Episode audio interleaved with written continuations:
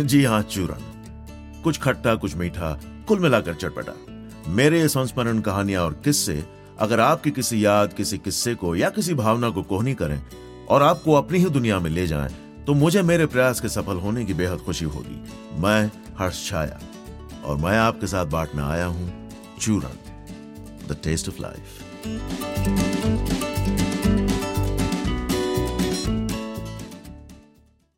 जीवन में आगे बढ़ने के लिए शिक्षा का बहुत बड़ा योगदान होता है। लेकिन वो शिक्षा ज़रूरी नहीं कि किताबों से आए। किताबें, पढ़ाई, लिखाई, ये सब आगे बढ़ने के लिए औज़ार ज़रूर हो सकते हैं। लेकिन इन औजारों का सही इस्तेमाल करना ज़्यादा ज़रूरी है। वरना औज़ार किसी काम के नहीं। कोई बहुत पढ़ा लिखा इंसान साधारण नौकरी करके रह जाता है और कोई बिल्कुल अनपढ़, बहुत बड़ा उद्योगपति भी बन जाता है। तो शायद यह कहना गलत नहीं होगा कि किताबों से बड़ी सीख जीवन से मिलती है। और इंसान की अपनी सकारात्मक चतुराई का अपने जीवन को बनाने में बहुत बड़ा योगदान होता है। और शायद इसी बात का निचोड़ इस सवाल में है, अकल बड़ी कि भैंस?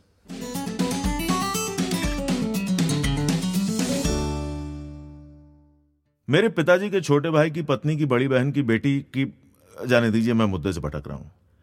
किसी एक पहचान वाले के यहाँ एक प्रसंग था और मुझे भी न्योता भेजा गया। सो उस शाम मैं भी वहाँ पहुँचा।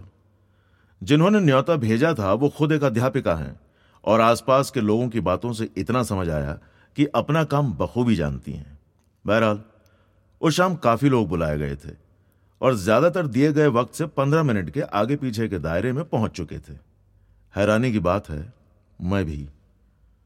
कुछ देर तो मेल मिलाप चला और अब एक दूसरे से कैसे हैं, मैं ठीक कैसे हैं, मैं ठीक कितनी देर चल सकता है? लेकिन शाम है कि शुरू होने का नाम ही नहीं ले रही थी। माने यह कि खाना सामने पिरो से रखा हुआ था, लेकिन तीसरी बार एक बंदा फैंटा घुमाता हुआ निकला। उस शाम यही मिलना था, फैंटा, कोक, लिमका वगैरह। कुछ और होता तो तीस बार चक्कर काट लेता, कोई दिक्कत नहीं। लेकिन कोका कोला फैंटा का तीसरा चक्कर। अब यह तो जाती थी। सो मैंने आखिर उस घर के एक सदस्य से पूछ ही लिया कि भाई, देर किस बात की है? विवेक के मारे लेकिन इतने भी खुले शब्दों में नहीं पूछा, बस इतना भर सवाल किया कि किसी का इंतज़ार तो नहीं तो पता चला इंतज़ार है। उतने में मेजबान महिला का फ़ोन बजा और इस तरफ़ से बातें सुनकर लगा कि उन साहब को आने में कुछ देर और होने वाली थी। और वे शायद वहाँ से यह कह रहे थे कि उनके इंतज़ार में मामला रुका न रहे, क्योंकि यहाँ से इन्होंने जवाब दिया कि, जी, कोई बात नहीं, आप जब तक नहीं आते, हम रुकेंगे, आप बस आए। मैंने चुपचाप पाँचवें चक्कर में आए उस बंदे की ट्रे से अपना तीसरा फैंटा का गिलास उठा लिया। समझ तो आ गया था कि कोई खास मेहमान आ रहे थे। सो उत्सुकतावश मैंने पूछा कि कौन आ रहे हैं? पता चला पढ़ने पढ़ाने के व्यवसाय के इस शहर के सुपरस्टार का इंतज़ार था। माने वो साहब इस शहर के सबसे बड़े और सबसे मशहूर कोचिंग क्लास के दो पार्टनरों में से एक थे।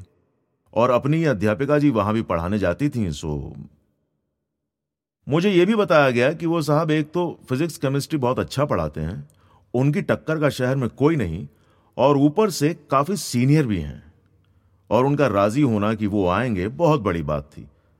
तब मुझे भी लगा कि रुकना तो बनता है। वैसे भी अध्यापक सुनकर कोई भी एकदम श्रेष्ठ भूमिका में आ ही जाता है और मेरे तो पिताजी भी पढ़ाते हैं। सो मैंने अपना पूरा विवेक पकड़े रखा और साथ में फैंटा तो था ही। तो वह साहब पहुँचे।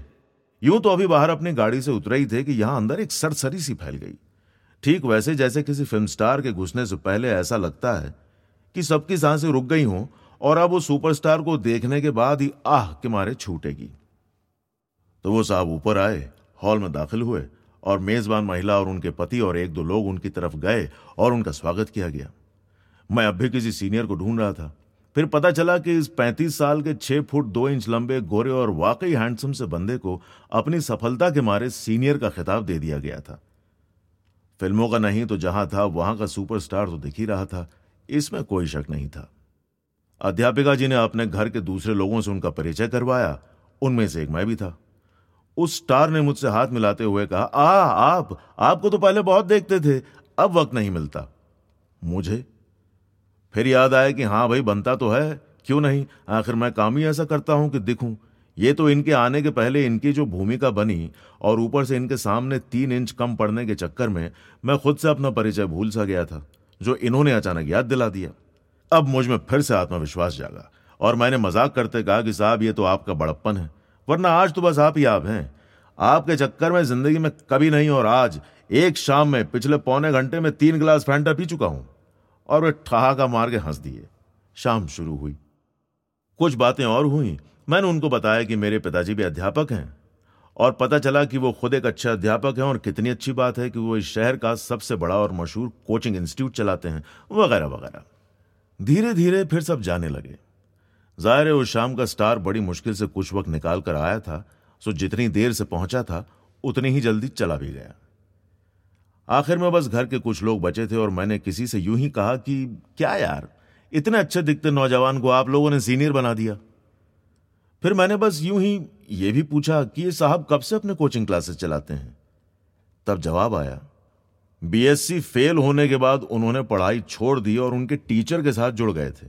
वो टीचर उस वक्त कोचिंग क्लासेस भी चलाते थे और उन दिनों एक बंदा ढूंढ रहे थे जो बाकी व्यवसायिक काम संभाल ले। बस तब से ये उनके साथ हैं और आज बराबर के मालिक भी। तो बताइए, अकल बड़ी कि भैंस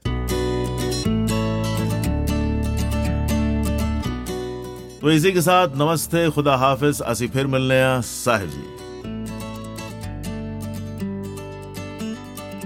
कुछ दिनों बाद आपसे फिर मुलाकात होगी। तब तक के लिए रब रखा।